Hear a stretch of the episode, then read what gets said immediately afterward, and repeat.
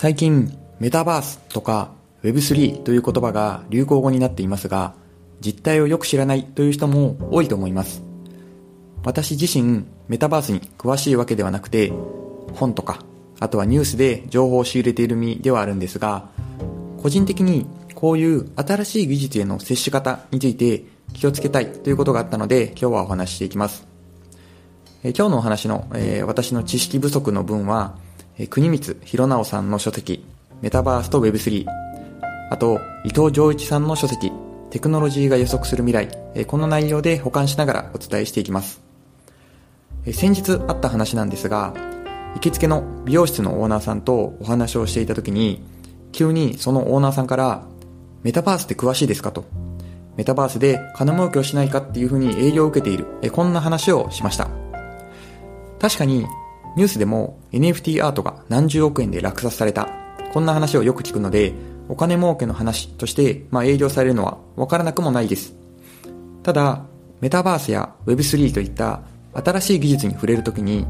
どんどん自分で使って理解していくのはいいと思うんですが、自分の考えというのをあまりないままに、安易に今回の営業さんのような言葉を信じて、えー、何か新しいことに乗るというのは避けた方がいいと個人的には思っています。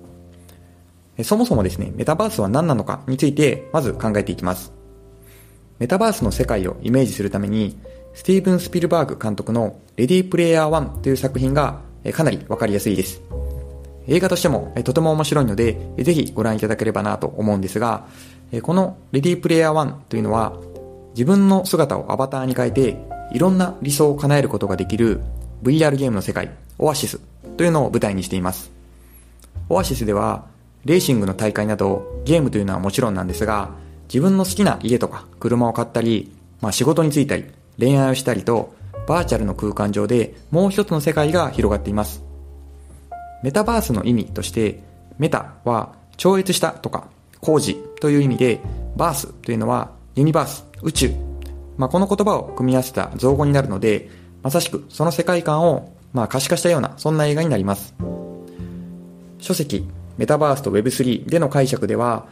映画レディープレイヤー1の世界の実現に向かってゲーマーを取り込む、タブレット、パソコン市場を取り込む、ポストスマホ市場を狙う。まあ、こんな3つの方向からのアプローチがある。そんなことが記載されていました。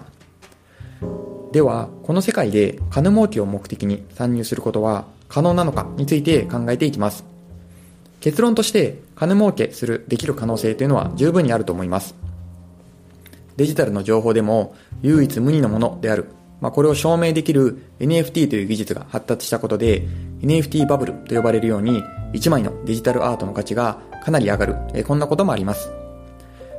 ただし、ここで重要なのは、その技術そのものだけではなくて、Web3 とかメタバースの広まっているその背後にある文化的背景を抑えること、これだと思います。技術が進化してコロナによって時代が加速して中央集権から自由を手にする思想が広まったことで急拡大している。このように書籍では語られています。まあ、つまりどういうことかというと、これまでは GAFA と呼ばれるような巨大プラットフォーマーが支配していた時代から、いわゆる北米のヒッピー文化の広まりのように、誰にも縛られることなく自由に、そして平等に生きたい。この文化の強まりが、この技術の思想の裏側にあるわけです。この世界ではお互いの持ち物を全てオープンになる。これが基本になるので、例えば自分の財布の中にお金儲けのための NFT アートがたくさん入っていて、それを見た人から金儲けのことばっかり考えてて、まあダサいやつ。このように見なされる危険性というのもあるわけです。冒頭の金儲けのための営業さんの話というのは、まあそもそもうさんくさいっていうのはもちろんなんですが、文化的背景も考えると、まあさらにそれすらそぐわない危険性も合わせてあることを理解した方がいいんだと思います。えー、今日はメタバースとか Web3 の文化の話から新しい技術が到来した時に背景まで自分なりに思考する、そして情報を取りに行くことの重要性について考えました。とはいえ、一番は自分で実際に触れてみることが大事です。